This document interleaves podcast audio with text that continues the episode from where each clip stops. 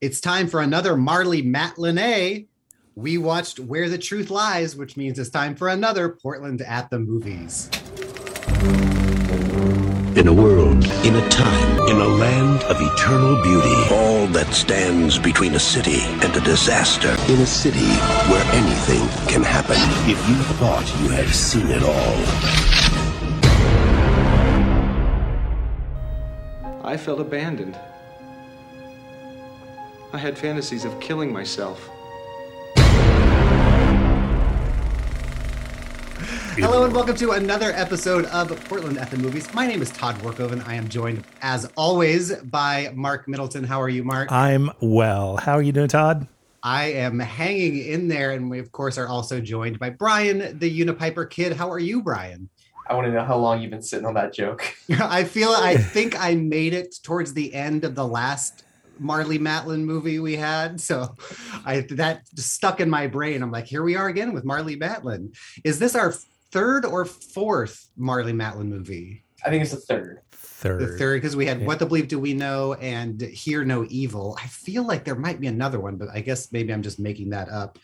There was another courtroom courtroom one, I feel like, but maybe not. I don't know. There's a Hmm. lot of courtroom movies filmed in Portland, I've There discovered are. too. There are. This is the Marlee Matlin uh, Portland Cinematic Universe trilogy. It really is. I, sh- I I forgot to to recheck her IMDb thing, but I feel like she's made others here still too. She is the definitely the queen of Portland at the movies. That's for if Russ Fast is the king, then Marlee Matlin is the queen. Designing the Portland at the Movies chessboard. that would be fun. that would be amazing. Well, Brian, uh, you brought this movie to us, so why don't you tell us uh, both why and what it's about? Uh, so, did anyone watch the Oscars? No, I got the most excited uh, telephone call, which I I was shocked to a be getting a telephone call from Mark uh, suddenly at the end, uh, and he excitedly asked if I had if I saw the Will Smith thing, and I had not, and so I had to run to the internets, and it reminded me of the mid two thousands like when Britney Spears would do something or whatever, and everyone would go to like PerezHilton.com. Like I felt like one of Yep. those things again that we haven't had in a long time. But that sort of overshadowed, I think, what you are getting to. Yeah, I don't know what you're talking about. Uh, I mean, I, the only thing of interest that happened was that our our queen of Portland of the movies. Uh, uh, wait, n- n- now did she? No, she didn't win the Oscar. Her her movie did. Did anyone see that? Coda. I have not seen Coda. Um, okay, well, uh, anyways, um, she uh, clearly, um, uh, okay, there was a deaf character and it was played by Marlee Matlin, and, and Okay. the picture won Best Picture. So, anyways, yes, Marlee Matlin is uh, on people's radars again, um, which which reminded me that uh, she had actually been on uh, our radar uh, after the last time we saw her when we discovered that she was in a third movie um, uh, filmed in Portland, and we kind of went down the rabbit hole of trying to find out what her connection is to Portland. But as far as I know, it, it, this is just uh, luck of the draw that these movies were filmed in Portland. That she doesn't actually have any uh, connection. But if if she's listening, um, oh, I, I mean, um, uh, uh, uh, if if she's uh, how do you say that? If she has been made aware of our I don't know how I'm podcast- digging myself out of this one. Uh, yeah, no, Yeah. she's been made aware of our podcast. Uh, please correct us, Marlee, and uh, let us know uh, why you like Portland so much. Yeah, I mean, it is it is definitely an interesting intersection, especially since I feel like they were all kind of within the same span of maybe 10 years or so, the the late 90s, early 2000s. Mhm. Um, I just learned today that she actually uh, played a hearing uh, character in a movie that I'm very intrigued to to see now. Oh, interesting. Hmm. yeah. so Um, yes, that's the that's that's what brought us to where the truth lies. where the truth lies. Uh, not to be confused with uh, where the truth lies or where the truth lies. 2005. Um, this movie, let's, uh, why don't we, uh, Todd, do you want to read the uh, description of this movie? Oh, the yes. Back of the box. the back of the box. Um, uh, so uh, that- guess- the IMDb uh, description here. Uh, well, let's see if, oh, I'm going to yeah. see if there, if we can find the VHS because we want Oh, the okay. actual back of the box. well, was is. oh, so is, uh, was this a TV movie or was Ye- this released in theaters? This was 1999 uh, Lifetime. Yeah. Okay, It was made for TV. but was put out on video. Uh, well, no, this Mm. is the wrong where the truth lies. Okay, Yeah. we're batting a thousand.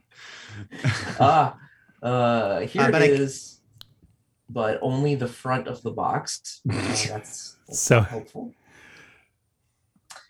Um. Oh well. Well. Well, I do have the IMDb. Uh, Yeah. If we do want to, I guess. I guess. Okay, so a courtroom drama where an ambitious but inexperienced young lawyer defends a deaf political campaign manager accused of murder. But is her client too blinded by love to reveal all? How a letter Boy, from if if if somebody would have read me that earlier this afternoon, I would have been that that doesn't sound at all like the movie I watched. Seriously. But is her client this- too blinded by too love? blinded by love. Is this hearing impaired woman also seeing impaired in the heart? Uh, so Marlee Matlin is in this, as well as uh, Regina King, who, uh, of course, is a kind of a powerhouse of her own at this. And this was the late '90s, so she was already really well known. And my first question was, why was she in this? like she seemed too big in a way to be in this and it, it's the only tv movie kind of stuck in her imdb that is like just randomly stuck in the middle of of her resume too so i found that really interesting especially since i thought she was terrible right. at I, first. I hated this movie. And and I I feel like Marlee Matlin and and Regina King both like called it were were called in on favors, you know, f- to make this movie of like i you did know, feel like I got you into Children of a Lesser God. You you can do this for me. I now. did feel like uh, Regina King was there under duress. totally. But during the during the courtroom stuff, I thought she was really good, and I'm like, I'm reevaluating her, and then at the end, I'm like, oh, and she's terrible again. so I don't know if maybe the beginning and end were like at the end of the shoot, or if they were reshoots of some sort. But I yeah, it feel was, like the script was terrible. And, uh, she, Yes. she did the best with it that she could. with what she had. Uh, a couple other actor notes before we get in. There was another guy uh, named Stu, and he was um, kind of the assistant to Regina King or a private investigator. I wasn't really sure Yeah. what his exact Yeah. role was. Um, and I was like, why does he look familiar? And so I looked him up. Did, did you look him up, Ryan? It's the same thing. He looked familiar, and then like I was so happy when I realized that what I had recognized him from was our show. Yes. Which movie did you remember him from? Uh oh shoot, let me pull up his page again. Um, so yeah, but I pulled it. I pulled it up, and I was like, "Oh, without a paddle, too." oh yeah, When yeah, yeah, nature. Oh, calls. nature's Yeah. calling. Robert Robert Blanche is his oh, name. that's funny. Yeah. Um, and let's see. Uh, s- yeah, yeah. What else? Uh, Uh, sadly, it looks like he passed away in cover? 20, 2020, but he was he's been in Portlandia and Grimm and Leverage, of course. But he was also in uh, A Walk in My Shoes. Yes. Uh, what one of my personal favorites from the show, apparently. extraordinary measures. uh, Oh. What the bleep do we know? He was in No, What the Bleep. Yeah. Yeah, and Total Reality. Uh huh. So, but he was also the uh, the uh, president of the port uh, the Screen Actors Guild Portland branch, and really involved with the Screen Actors Guild. And his credits I, are very mainstream, and it looks like he probably traveled down to L.A. or wherever too, because it didn't seem like it was Portland only stuff. But he seemed very accomplished, and he was great in this movie. And, and when in uh, without a paddle, he was he was fun in because he was one of the one of the bad guys in that, and that was pretty Yeah. silly. But that's so funny that I started recognizing that guy Yep. as well as the um and we'll get into the plot here in a second uh, but the the white the lady who played penny who was the wife of the politician i was like why does she look familiar and of course she's been in a million things over the years but she played uh in the famous episode of seinfeld she played dolores remember the girl that jerry dated that he couldn't remember the name of and he's like ah, I know it rhymes with a part of the female anatomy. And so, like, oh no. nobody could figure it out or remember. And like, there's all these silly guesses. And at the very end, she's like, You don't know my name, do you? And she storms out. And finally, Jerry remembers and opens the window as she storms out and shouts, Dolores. So that was her in this. And she was also great. And she's just been in a, in a billion things over the years, too. Uh, the, the the one actor that stood out to me was the uh, the DA, um, and uh, his name is Linden Ashby, and uh, he was uh, Johnny Cage in the uh, 1995 Mortal Kombat movie.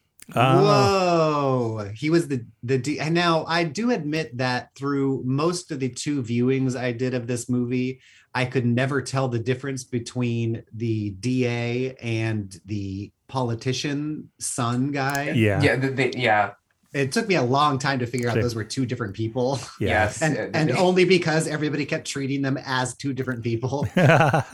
It's mediocre white men. Yes, Yeah. but it they starts off. it starts off, I guess it makes sense that this is a lifetime movie because this starts off with some sexy, sexy saxophone music. Mark, I don't know if you are, have the ability to play any uh, sound clip over there, but right out of the gate, it's it's pretty 80s sexy There is. saxophone. There's a lot of sexy saxophone with this movie. Uh, and some great some great shots of Portland and the the stern wheeler gets its own little shot and the fountain on in on the waterfront park is shown and Now, now we should be straight up. This is uh, not Portland in the movie. It is not. That's what I was leading up to. So we see all that. We get a nice long journey over the Hawthorne Bridge, like we usually do in these movies, where it takes a full a full scene to I think get she- across. I think she went across like three bridges. She definitely went across Hawthorne and Broadway. Oh, okay. And uh but yeah, In there the was same trip. yeah, in the in the nearly the same Driving frame, circles. you know, just yeah, yeah, Um, and that's why that's when somebody shouts excitedly, and that's why we're going to Memphis or whatever, and everyone's like, "Yay!" It's like, "Oh no." I couldn't figure out why they couldn't just use um, uh, actual establishing shots of Memphis that they probably could have paid for stock footage. That's true. I didn't even think of that. I thought you were gonna say, I don't know why they just why they Stayed wanted to with set Memphis? this in Memphis. Yeah, like that why not just say Portland? But um, they they they changed all the license plates on everything, and they had the newscasters' vans all had like different news stations on them from some other markets, and I was like, boy, they really wanted to sell that this was Memphis for some reason. and if you look in the trivia in the IMDb, there's like one whiny person who's like, so it, Memphis does not have a police department. The department it's, it's not Memphis County. They would have It's- never it- they taken her mugshot. It's just like, yeah. oh my god. I was like, that's And the lamest entry I've ever read. That's both in the IMDb uh, trivia as well as the Amazon, like whatever Which you feeds Oh for that. gosh! trivia section thing too. So Wow. So we're introduced to uh, Marlee Matlin, who is the campaign event coordinator for a man named Sandra. Sander. I'm pretty sure everybody kept saying Sandra. Oh, is his first name? Yes. His last name is something else. I forget. Sander Oh. Morgan is his last name, but everybody Yeah. kept San- maybe that's a- Sander Morgan. oh, Sander. Sander. Oh, you I know what it you. was then. You know what it was then. It was the horrible Southern accents, Accents. that some people were trying to do in this movie. So I wonder if they're trying to Sanda, Yeah. like trying to drop the R Henry Iggins style. okay, well at least that answers that question. But yes. oh my San- gosh! I just had a crazy thought. Like, sorry, this is uh, Yeah. how do how do you uh, explain an accent to a deaf person? Oh, that's a good question. Because there's there's both accent and dialect. it's like embellishments with your fingers. And Yeah. can you tell if a if a deaf person who has learned to speak a little bit, can you tell if they're they were born and raised in the South versus like England versus Right. you know India or something like that? I wonder, huh? Boy, that would be much more interesting to watch than this movie. We should have we should have done an Let's hour do on that. that. Well, I maybe- did not hate this movie like you guys apparently did. I didn't hate it, but it's just it, it's again, it's just so bland. It is pure Except- lifetime schlock, but it But kept it not- me it's- engaged. It doesn't it, like even like I feel like Lifetime has at least like a, a pop to it or like something that's a little bit more salacious or something that but this I mean But I love the- him. and that's why when the IMDb discussion thing is like was she blinded by love I was like was she I don't- it, it didn't seem like she was blinded by love, but I will get into all of that, I guess. So Marlee Matlin works for the politician. Um, Regina King is a um, defense lawyer from some other city that has come back into Memphis to support Oh yeah, um, this from politician. New York City. Okay. So yeah, she's traveling back home to Memphis to um and one thing I did it, it it'll turn out ironic when we get there but as this movie's starting you know we're seeing Marlee Matlin doing all the coordination for the event and speaking to the crowd and all that and she's uh, sometimes speaking to the crowd uh, using sign language and then sometimes she speaks through uh, an interpreter who is with her through most of the movie. And I was like I, that's when I found it most engaging was that I loved for one of the first times at least I didn't there was an interpreter involved and I just thought that dynamic was neat and it added a little bit of like I said something to grab onto but I just thought that was a neat a neat thing to have the interpreter in the room all the time because then sometimes Marlee would talk just to him and sometimes the interpreter would just talk to like and there's so there was some different dynamics that were kind of created through that that was really neat and then when we get to the end I hmm. find out oh okay okay, that's fine. I that's why they bothered she said the line once of like talk to me don't talk to the interpreter and then she literally turns away from that person and turns at the interpreter I'm like but you just said so I do. I did like too. Sometimes there was an escalation of, of she would be speaking calmly uh, through the interpreter, and then like as her character would get more worked up, she would start, you know, essentially yelling directly at the. I'm. This is such an offensive. yeah. I'm trying to like mind the sign language. So I'm glad this is not a visual podcast. But uh, so I just some of those were like really neat, and I kind of wish, like in Hear No Evil, I thought they they played off of that in a more interesting uh, way. And like for instance, in both Hear No Evil, which I really liked that movie, um, and this one, there's a both uh, a scene where Marlee Matlin calls 911, and in Hear No Evil, she's doing so because she's being attacked uh, and it's terrifying because she can't hear the other end of the 911 call. And so she's screaming and trying and like can't communicate. And that communication barrier was like really tense and really and it happens in this movie as well when she finds the um, politician that she works for stabbed to death when she was at his house. The politician went to get the door. Somebody was at the door gets stabbed. Marlee matlin discovers him and calls 911 and like even that like i thought could have been played more for that same tension and for the uniqueness of that situation where it just kind of ended up being like well this could have been any any movie really Yeah, and I, I would see that a little bit differently. Like you're right, it could have been any movie, and they, you know, that that led more to the fact that they were playing her character as if this wasn't necessarily like a vehicle for a deaf person. It was just a character, and she was deaf. sure sure am i canceled now Damn- damn Yes. no I, I get i get what you mean and i think there i think there should be a happy medium between like the marvel like this is the first female superhero like that sort of thing versus like the natural tension that could arise out of the situation that you're given and making using creative decisions to to use those in ways that that make the story better. And i just kind of felt like they didn't do that a whole lot. I'm, I'm Uh, not used to being on the defending end of these movies. yeah and again i didn't hate it and even watching it a second time i was i i was drawn in a little bit mostly because i had just forgotten most of it because it is like i said there's just like no texture to it and i just wanted any and i think maybe that's what i'm grabbing at is like oh that could have been some texture there, Just like warm milk. yeah, even down to the casting where I couldn't tell them tell them apart. Um, so the the politician ends up getting killed. Um, they end up uh, arresting Marlee Matlin because she was at the scene, obviously, and there's no other suspects. So they they take her to jail. Um, there's a great scene. Ah, I wish I wish we could play audio because there's some great it's a scene where it's kind of played as background or a mont a quick montage thing of at the police station there is an extra that hands like a, a pile of files to the main investigator guy and they're kind of doing the hubbub hubbub type you know we're just filling some space here so it looks like we're talking and the dialogue goes it starts it goes back and forth so it'll start with the main cop the cop goes what do we have here the other guy goes here here right here. It's here.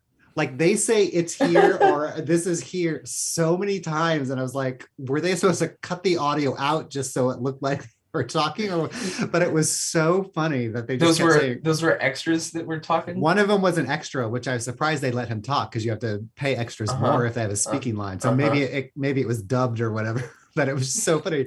It's in here. It's right here. It's here, here, and here I- and they're like pointing to things so that it reads you know as as a visual thing That's amazing. so that was that was really funny yeah the bad southern accents there's a point where that the the male district attorney or the male lawyer guy or whatever that i at first Johnny Cage. Johnny Cage, when Johnny Cage, his first line was like so drawn out and weird, I couldn't figure out what it was going until he kind of got rolling. And I was like, oh, that's right. This is Memphis. He's supposed to be Southern. And I, Yeah. usually, I usually don't notice bad accents because I don't have a really good ear for it. So when it's bad, it must be really bad if I notice. Yeah, like that. He, was going for like a Cajun accent. it's definitely not Memphis. Johnny. Now I'm curious where he's from because like he clearly didn't know where he was supposed to be Yeah, I bet he's a Southern Californian because that's what, way. I was getting a lot of those notes from him. Born in Florida. Oh, okay. Eh, East Oh. Coast California. Exactly. um, let's see. Brian, why don't you take why don't you take the plot from here? ugh. It gets really convoluted really quick. Yeah, Um, that's why I'm handing it off. Thanks. Um, it, it, it plays out like a a uh, uh, it's very soap opera. Um, it it uh, there's like all these twists and turns, and they they keep it going by uh, drip feeding you like new revelations, and like Marlee Matlin is always uh, like hiding uh, or, or not entirely telling her uh, her lawyer the truth That's because she's blinded by passion.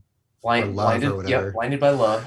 Um, and so, uh, um, I lost my train of thought there. Uh, um, She's put on Uh, trial. She, she is put on trial. So the, the, the majority of the movie is trying to uh, get Marlee Matlin uh, off uh, of a not guilty verdict.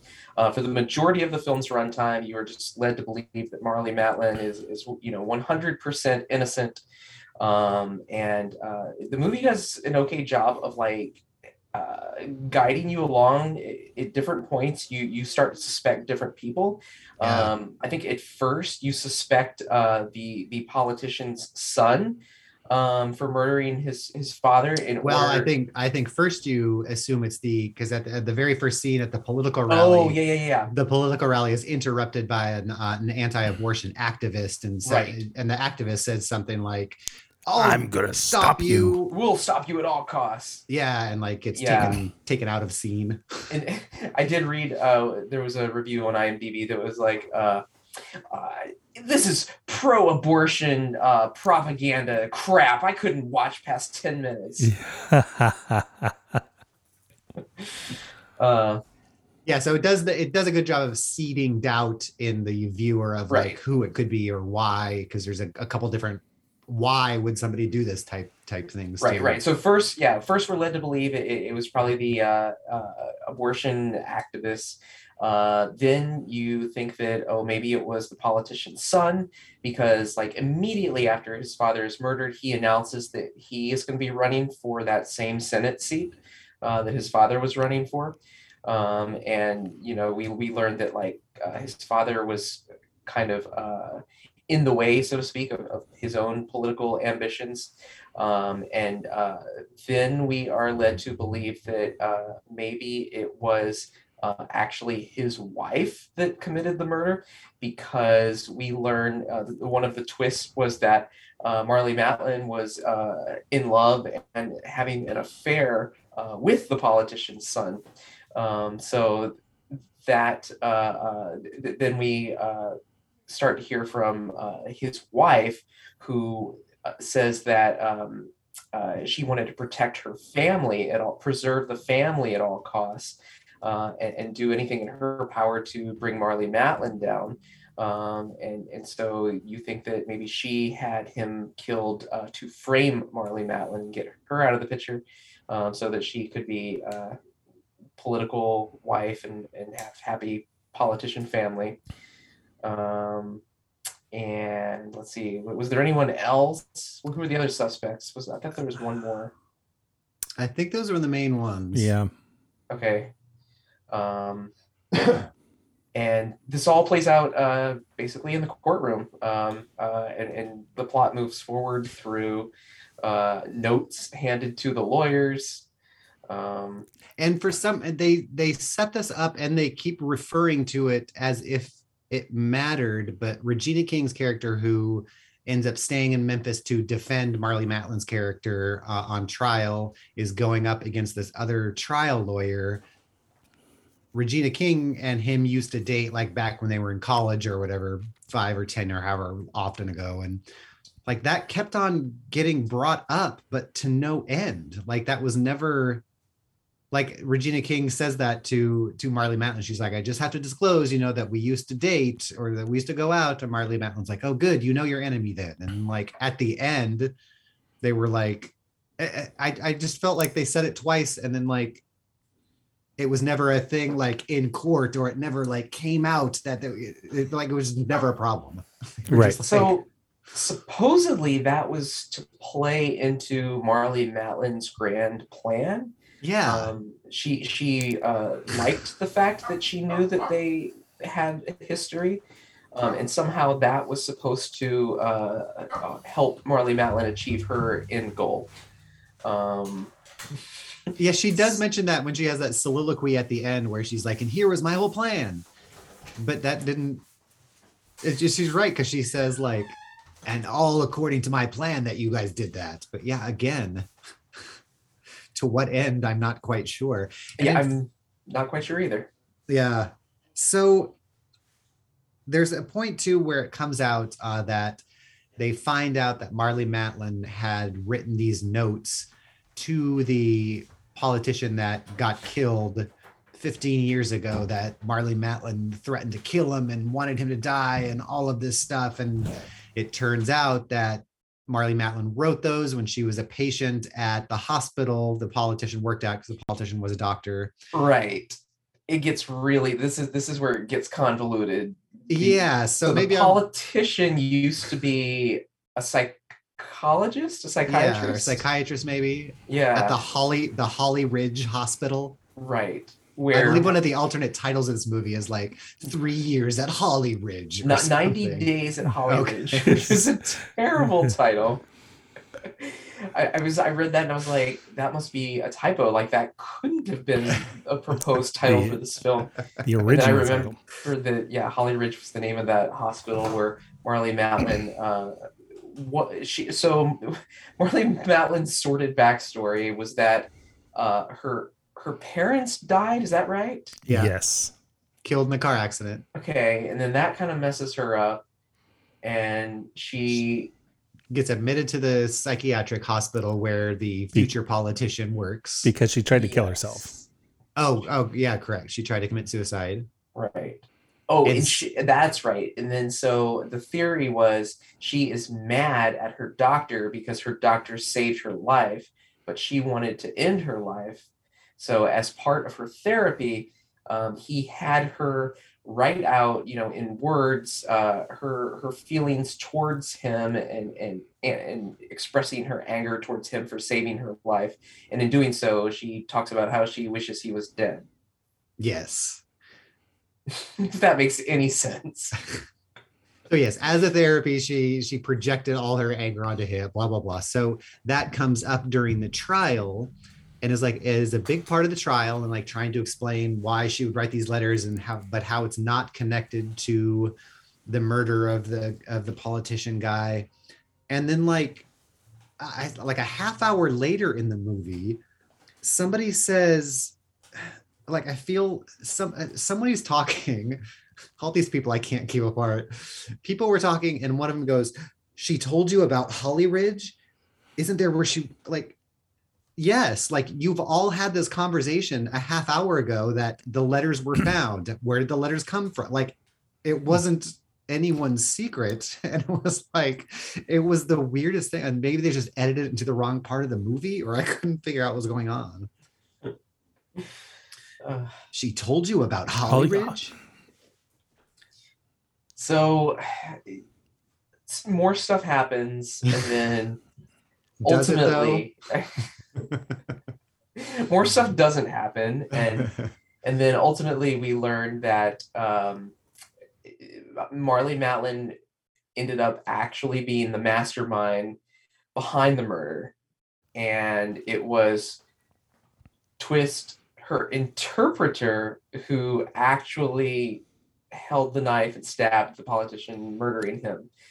And it was explained that uh, her interpreter was like infatuated with her and would do anything um, that she wanted. And um, she wanted to kill the politician to get back at the son for breaking her heart. Well, so well, he ended up killing himself over this as well. And that was part of her plan to get back at him. I will make him kill himself. Right. So we're told we're t- so to go back to go back to Holly Ridge. She's in Holly Ridge being treated by the doctor politician. The doctor politician's son at that time is 23 years old. Marlee Matlin is 17 years old they start dating the son and Marlee Matlin, but the the doctor politician says we can't have this. She's too young. Blah blah blah. Marlee Matlin ends up getting pregnant by him. The doctor politician ends up funding an abortion for her, and so this is all 15 years ago. Meanwhile, at the beginning of this movie, when we're introduced, like Marlee Matlin has been working for this politician for however long we're not told but he's clearly an established politician. And she does this whole plan where like so many things have to like happen. And it's just about revenge. Like i i was expecting there to be like and this happened like it was just such a at the end of the day it was just like right. something happened 15 years ago that the audience didn't see and that's the reason you're giving us. Like all explained right. off screen and you know there was 15 million dollars in play over a thing that didn't pan out like insurance. she's not getting that. And that didn't make sense either yeah, because yes if if if supposedly the dad politician was going to change his will so that if his son got divorced to go out with mary matlin he would lose his inheritance. But like if she would have played out longer, she probably could have also gotten 15 million dollars and just like killed her husband then or whatever right. because the yeah. that the son ends up getting accused after after Marlee Matlin is found innocent um she they then accuse the the son the son politician or who is going into politics to fill his dad's role accuse him of murder and then he just like goes outside and shoots himself and I was like I, do, would an innocent person do that, or did you just like think uh, like I that I yeah. didn't buy that at all? Like I thought if he was involved and the guilt was getting to him, like then I get it. But it was like, oh, come like wasn't he a guy we were supposed to be rooting for? what's what's happening? The thing that really threw me was when uh, Regina King at the end figures all of this out. Um, and she she witnesses the interpreter like smoking a cigarette and getting into his car and like that image like strikes her and like all of a sudden she has this epiphany and she solves the case it's like wait how did you figure that out just by watching the interpreter I wondered that too, but now actually, as you were kind of talking through that, it kind of popped in my head because right, so there's so much going back and forth this movie. So at the trial, they find Marlon Matlin innocent, and we'll go. There's more reasons for that that we'll get into. So the trial's over, blah blah blah, and Regina King's character, who we're told has done nothing but like defend like reprehensible people, but still gotten them uh, a, a not guilty verdict. So she's set up as one of those sleazy defense lawyers or whatever. We're told that's her character the whole time, but at the end of this trial, she's like, hmm, I don't know. Winning's just not doing it for me this time. Something's wrong. And then we see another scene of her like, something's just not adding up. And then, yeah, she just sees the interpreter kind of standing there smoking in the park blocks. And she's like, wait a minute and like she just puts it all together to the point of okay so she regina king at the end of the trial still doesn't know what happened but she still feels like marlee matlin is guilty which is why she then follows the interpreter back to marlee matlin's house who a note for when we talk about locations i really want to know where that is because it was like some amazing house that was both on the water and next to railroad tracks because when they were all arresting the guy at the end and showing the police showing up there was just like a huge train going by that i'm sure was a nightmare for their shooting Yeah, that's down by Macadam somewhere. It's along that stretch. okay Uh, i wonder yeah. if like is that John's the spaghetti Landing. factory Yeah, John's Landing. Yeah, and uh, in that final scene, uh, that's what what is now the South Waterfront with all those buildings. Those buildings didn't exist at that time, and so you can see the island out there in the middle, right behind her in the Willamette. yeah yeah. Was that ross island that you see? What island Yeah, behind her? Yeah, yeah, Hayden exactly. island? Okay. Oh wow. Yeah that's cool because i kept looking at that. The train was so funny but that makes sense if that's where that was. I have it in my notes to tell todd to find the location of the other house the Yeah. politician's house That's what I was wondering too. So that'll, that'll that'll be my other my other thing. It looked like it was up in the hills somewhere because it was very uh there's a lot of trees. very not portland house Yeah, it could be that they did. I I feel like they did list another shooting location, so maybe that was somewhere. Maybe that was Memphis. Um, so Regina King follows follows the interpreter back to meet up with Marlee Matlin, and then Regina King confronts them and like, oh, I finally put it together. You, Marlee Matlin, mastermind this plan where you were in the other room. The interpreter rings the doorbell, stabs the guy. As a part of that, the interpreter then calls the neighbor across the street to wake him up so that the neighbor looks out the window to see a certain kind of car speeding away and then see Marlee Matlin freaking out over the dead body. And so they the car they use in that is the car of the Son politician. So that's how they frame him. Because it made it didn't make sense until the end that did Marlee Matlin want revenge on the Son as well? yes So she's been just dating him for 15 years and like now is when she's gonna do it. Like, I um, didn't yeah, they, they're back together as of a year ago. Apparently, is what Oh, she okay. what she told Regina. okay. Um, but yeah, so yeah, it turns out the interpreter is the one who actually stabbed them. They both had this plan, but then the interpreter then gets arrested because like everyone figures it out, and they're just like gonna let Marlee Matlin go. I mean, I know you can't charge a person for the same crime twice, but you think you can charge them with something else like accessory to murder. right. That's a different charge. Like this movie just made it seem like she did it all. She told the police that, and she's like, "Bye bye." Uh, so that was funny, but I did like that twist because there is a part at the end where the interpreter is like, "Us interpreters are not even people. We're just like nobody sees us. Nobody like it's all about the other thing. We're invisible to everyone." And I was like, "Oh, that's a fun twist." Again, I wish they would have like made more of that, like more meat out of it somehow. yeah there, there Um, just was not like it could have been clever but the way that it was executed was not clever. To me, it came off as kind of out of left field. And the movie, up until that point, to me, felt like it really could have been any of the suspects. And they pulled like a you know Scooby Doo you know type answer or or Clue or Clue. maybe they filmed four different endings. They could have filmed four different endings and then just chose the most ridiculous one. Um, it is, yeah, it is true because watching it a second time, I'm like, am I going to be able to pick up clues that it was the interpreter? And you can't. No, like, yeah, again, it could have been. it could have been any, any of them. And at one point, she, uh, Marlene Matlin, gives what I call the Sharon Stone defense, which is the things that happen a lot of courtroom dramas after Basic Instinct, where Marlee Matlin's like, yeah, but if I really did it, would I have done X, Y, and Z? and so that that becomes a part of it. Did you guys get ads for this uh, during this on yeah, Amazon? oh yeah, because it was uh, on IMDb. Okay, because I watched it first on my on on my TV on on Amazon Prime, and there was no ads. But then I watched Oh. it on oh. my computer the second time, and there was an ad for Shark Tale, Gnomeo and Juliet, and Paul Blart Mall Cop. I did see the Right, Paul because those are all movies that you, that IMDb streams with ads. Oh, I was like, what in the world do any of these movies have in common with what I'm watching? The movies from 2007, which is funny.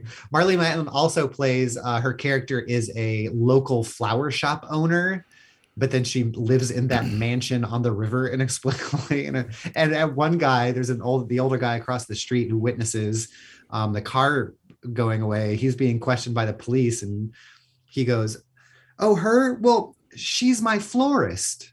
I'm like, do people like have florists? Like, is that a is that like a doctor thing where you're like doing it so much you have a guy that you have to go to, or do you just sometimes get flowers there? Gonna have to find a new florist. Yeah. Uh, well, let's Um, Speaking of that, where, where where was her flower shop? Um, do you recognize it? I, I, it. I, all, I feel like it was there's a there was a similar flower shop on um on Broadway in in like uh northeast northeast Mm. Broadway type of area, the Lloyd Center area. I uh, but could see that. Um, I but was I getting, didn't know for sure. I was getting the vibe of like Northwest Twenty Third uh, on Burnside. Um, That could be too. I felt like the road was maybe too wide, or maybe I was I was just blinded by the fact that I thought it was that flower shop that at least used to be. I don't know if it's still there, uh, up on up on Broadway. But let's yeah. What are some of the other locations that you guys uh, noted? uh, Huber's, uh, where they oh, they were in the bar uh, talking through things. is that the one with like the huge vaulted Yep. ceilings and the okay? Yeah. I wondered what that place was. classic. Uh, yeah, Um, hou- the house that politician's house. I I couldn't figure out yet, so I'll, I'll have to go hunting for that. Our favorite uh, embassy building shows up again as the courthouse. That's the real star of Portland at the movies. Oh, yeah. really, that shows up in everything. I always remember it covered in swastikas. yeah, Although the the actual Justice Center and the elk statue is briefly Oh, yeah. seen as Regina King is kind of driving through town. Oh, you can nice. kind of you can kind of see that. But yeah, the North Port, Yeah. the Northwest Park blocks. Um, Oh, did you notice uh, right at the very beginning? There's a they have a close up of a statue. yeah, I was hoping that was going to be. Um, yeah, it wasn't. But it wasn't. Yeah, it it wasn't. what did you think um, it was going to be? Morgan and I land, land like, of the land it, of the free or what's the um, Uh, the promised Promise- land Yeah, the promised land uh the um the people from hot lake hotel that uh made the big bronze statues in portland that that one didn't exist at that time Oh, funny. So- Um, let's see. There was also where there was the Bancroft building. Is that the that uh, the that Bancroft Suites. Bancroft Suites? Is that a real building here? I meant to look that up and I did not. I feel like it is, but there it was either Regina King's office or her house that looked like it was in a skyscraper with like this really nice balcony into it. The exterior said the Bancroft Suites or whatever it said, but that was whatever building that was is right down the street from Big Pink. It doesn't appear that that in the background. Wait, uh, wait, Bancroft Building. Yeah, so the Bancroft suites on it, but it was down this No. right. It was like in the footprints, sort of, of Big Pink at least. So she gets in her car, you can see that like a block or two away. So I'll have to go find that. It's maybe in like second or something like that. But yeah, the interior of a courtroom, we once again uh, stars in this movie, and even that was kind of bland because, like in all the other movies, that the wood panels of those courtrooms are like really cinematic and really cool to light, and this was just kind of flat and bland and not very interesting. I felt myself being being more distracted by the court reporter and wondering now do they hire actors who can court report or court reports who could act because they have to have the skill because I always watch Yeah. them and it is always Stenographer. yeah. Oh, speaking of, I'm not not to bring bring up something totally wild off topic, but I was watching part of the Marjorie Taylor Greene mm-hmm. Uh and had, thing. and they had and that yeah, muffle, The stenographer had like a full on like the the mouth Ba- muffler. Bane esque Yeah. thing over the mouth. And I what? guess they, Yeah. yeah. And she Why? repeat, That's I it. Mark, do you know more about what that is? Uh, yeah, it's it's used in courtrooms where they can speak to someone else who is basically in another room.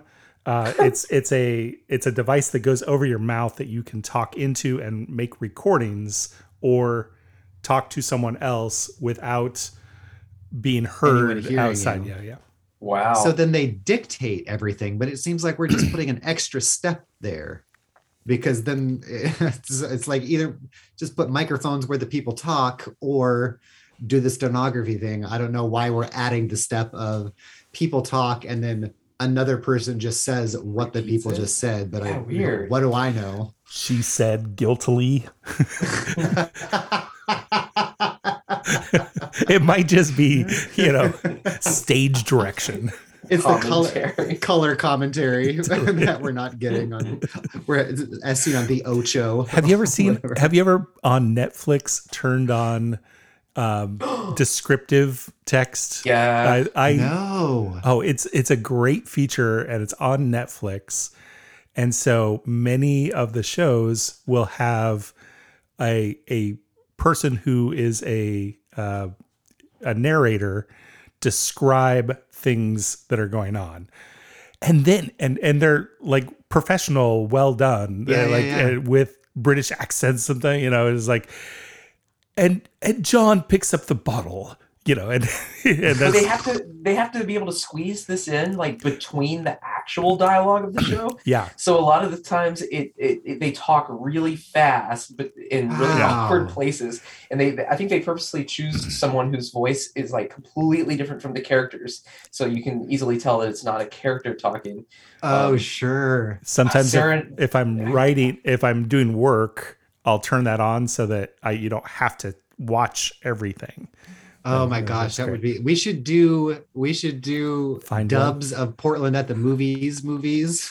Um, we are doing the descriptive audio. I don't know what that would look like, but You know what we could do? We could find out if some of these uh, more obscure movies that we uh, are uh, reviewing uh, ha- still have an active copyright on them, and then we could release a DVD of the film ourselves with our commentary. that would that be would amazing. be I really mean, great we are actively trying to find Stephen Miller, who created the the Millergy of um, Visions, Love and Dynamite, and um, oh, what's the best one? I can't remember the name now. Oof. Uh, Back time. Back time. back time who somebody on my you that's on my youtube channel and some guy was like i want to buy that from you i'm like uh sorry that's that's part of the portland at the movies permanent collection and he was talking about he's like oh man i've been trying to find that for years he's trying to find the other he has the other two or something like that it's like so there's another there's another Miller fan out there fan? yeah he was trying to find all three of them but yeah maybe that would scare him out of rustle him out of the bushes if we just started selling his own product without his permission. That'd be amazing. Um let's see. Oh you know that this movie probably did not have a huge budget when in they there's like a scene in the break room of the courthouse where there's a pepsi machine in the back but they had to cover the pepsi machine with like little flyers and paper and stuff so that you could not tell it was pepsi which was funny. There's a lot of great uh hubba, hubba, hubba, in the courtroom scene Yeah. when like each new thing of evidence is like brought in and everybody's doing the hubba, hubba, hubba. It's just- Rebel, rebel. um but yeah other than other than a couple times where i was like that's kind of a neat the twist was neat because i didn't see it coming and it was kind of neat to reflect on why i wouldn't see that coming and what you know all of that but Well, you didn't than- see it coming because they did a piss poor job of setting it up. that- that is that is true um but yeah I, I i guess i just keep coming back to like i just wish this had a little more teeth to it of some sort some sort of texture to it Um, a couple of notes I found about the uh, DVD release of this movie. Um, one, uh, it was uh, released on 9 11 2001. yikes Yeah, so it probably went under the radar. that Mariah Carey's "Glitter," which Eh. debuted that week. and uh, Bob Dylan's uh, Love and Theft. Oh no! And that Um, one album that inexplicably had that picture of the twin towers being hit by an airplane. Have you guys seen that? It was like a rap duo or whatever, and it's like, "Here's our debut," and it's just a picture of the twin towers being hit by airplanes, and it just happened to be. Oops. Yikes! Um, wow. But the DVD also did not contain closed captioning. oh, So it has a lot of one star reviews on Amazon. Uh, talk about not reading your audience. Oh my gosh, that is so funny. One lady on Amazon was like, "I bought this to teach in my uh, uh, sign language class," and oh my Uh, gosh, that's hilarious. That is so funny. Oh, speaking of sign language, Dr. RIP VHS has a big fat copyright strike because of a sign language learning video from like 1992 I posted. Ah, any oh, I did note and well, never mind. I feel like my I've already said enough accidentally horrible things this episode, so I'll, I'll neglect doing that. Except I'll say half of it. I felt like at times uh, Marlene Matlin, who I thought was beautiful in this movie, sometimes looked a lot like Helen Hunt, which I never Hmm. noticed before. yeah, But then also like Michael Bolton a little bit. like they could be siblings or cousins or something. I thought you were going to say Dollar Store Helen Hunt. Dollar store Helen Hunt. No, I would say I would say Helen Hunt is a dollar store Marlee Matlin. Oh, there, Oh, yeah. there you Take go. that, wildly successful Helen Hunt.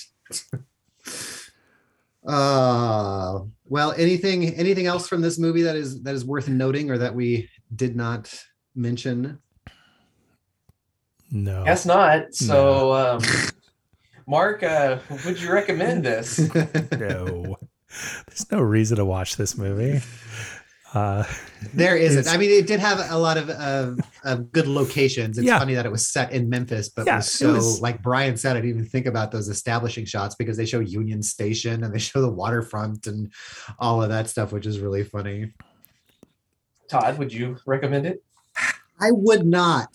Like I said, it's just it's so solidly in the middle where most of our movies are. Like I am mostly going to forget about this except for maybe the twist at the end. I'll kind of forget all the details as as time goes on.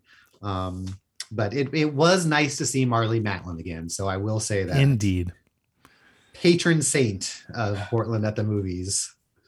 If, if you're looking for a schlocky uh, lifetime courtroom drama, this will fit the bill. this was and yeah i know uh sarah Dex, uh, sarah x dillon of fun employment radio uh which you can also uh hear on at funemploymentradio.com she uh does she paints uh, on the side and does these really amazing animal portraits. And so she will often say i'll put a lifetime movie on in the background or i'll put something on in the background and i'll do it to that. So i guess that this is a good thing for that. There's enough interesting things maybe now and then to be like oh the park blocks or This is a perfect background movie. yeah there we go there we go that's a that's a positive way to end Um, and the, the the other thing that uh, did stand out to me was the title. Like this is like the most Portland movie title. You know, it, it's absolutely amazingly forgettable. I could not remember what it was the second time I went to watch it. I had to go to IMDb and find it. And it's funny because at the very end, they almost do the thing where they say the title in the movie, but they don't say uh, where the truth lies. Regina King says something like, Oh, I thought they did. In that's the, where in the, truth courtroom. lays, or Oh, I thought they Uh, did in the courtroom. she says something so close to it, like it's either Yeah. lies or lays, or it's like it's switched around just a little bit. I'm like, they couldn't even get that right. just listen Uh, to the movie.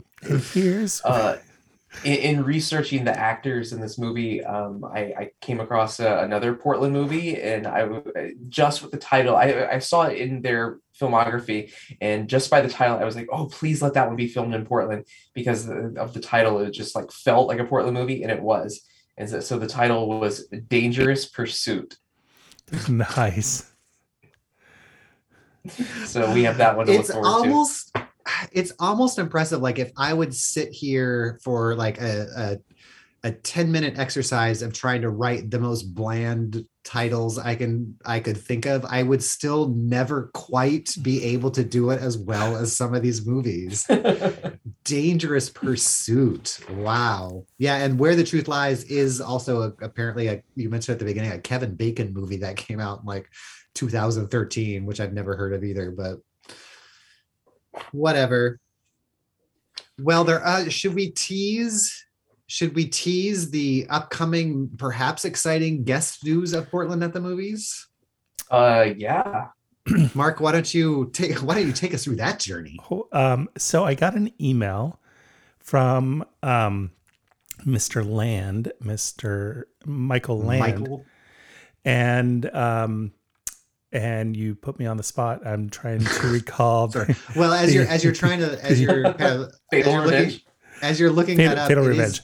it is funny to think about how not how many people hear our podcast, but how many people who have worked on these movies who probably just Google it Yeah. to see if anyone's ever mentioned it find their Right. way to our podcast. yeah, so we are uh, the number one Google result for the movie Fatal Revenge, and uh, and and so Michael Land was the star of that movie, and uh, he reached out to us, and so uh, we will have him on the show, and we look forward to chatting with him. He he had some great little. Uh, sneak peek moments as he's like yeah portland in the in the 90s or portland in the 80s was you know full of sex and, Yeah. and all the things and so he he's got some great stories to tell and uh, was right in the heart of it Did did he uh, say whether or not he had an English dub of the film? I, I forgot to ask explicitly that question, but I, I brought it up and I, I said that I we don't have one, yeah. and uh, he he kind of dismissed It almost that. sounded like he was about to say yes, but then like then started talking about something else. Todd Yeah. Workoven style started talking about About something, something else. completely different halfway through his own Right. sentence. so. we'll- so yeah, we'll that's exciting too. Uh, so look forward to that. Uh, Mark, is there anything else coming up of note that we should pay attention to? I don't not not on my side. No. Yeah, I don't think It's so. going well. Brian, the Unipiper. What about you? Anything coming up? Um, I just kind of Can we buy your beer somewhere? Yes, yes. Uh, the Unipiper Hazy IPA by Gigantic Brewing is currently uh, in stores. Um, I, I, what what I I'm way down here in West Linn. I, I looked at Safeway, but I, well, like what kind of stores are they at? uh, I, the only store that seems to be a reliable, safe bet is uh, New Seasons. Okay, Uh, cool. All New Seasons seem to have it, and uh, most bottle shops do. Yes, and I got uh, two commemorative bottles at your at your beer release and cradled them all the way home until the very last step into my house where I dropped one of them on my concrete porch. it exploded everywhere, Nice. but I still Oops. have one left. So yeah, go out and go out and buy that beer. I did have a tiny taste of it. It was it was very nice. It had a lot of a lot of nice fruit Oh, taste yeah. to it without it Yeah, being like tropical. a weird. Yeah, it was very very nice. So cool, cool. Uh, listen to Fun Employment Radio. Uh, you can hear us on their network as uh, well as Geek in the City. Oh, uh, Aaron Duran of Geek in the City has his new comic out too called Oh, yeah. um, La Brujera, I think. that's either the first one. No, Season of the Brujeria. His first comic was La Brujeria. Season of the Brujeria. You can buy that at any comic shop, which I did. I got mine in Milwaukee in uh, at Comics Avenger, but that is available everywhere, as well as David Walker, friend of the show. Um, season two, they call it even comics. Season two of Naomi is out. So if you've been following that, uh, you can get that there. But other than that, I'll find uh, since we can't get uh, audio from this movie, I'll just rip some generic sexy saxophone music since that's what starts this movie out. So thank you all for listening. We will talk to you later. Bye bye. See ya.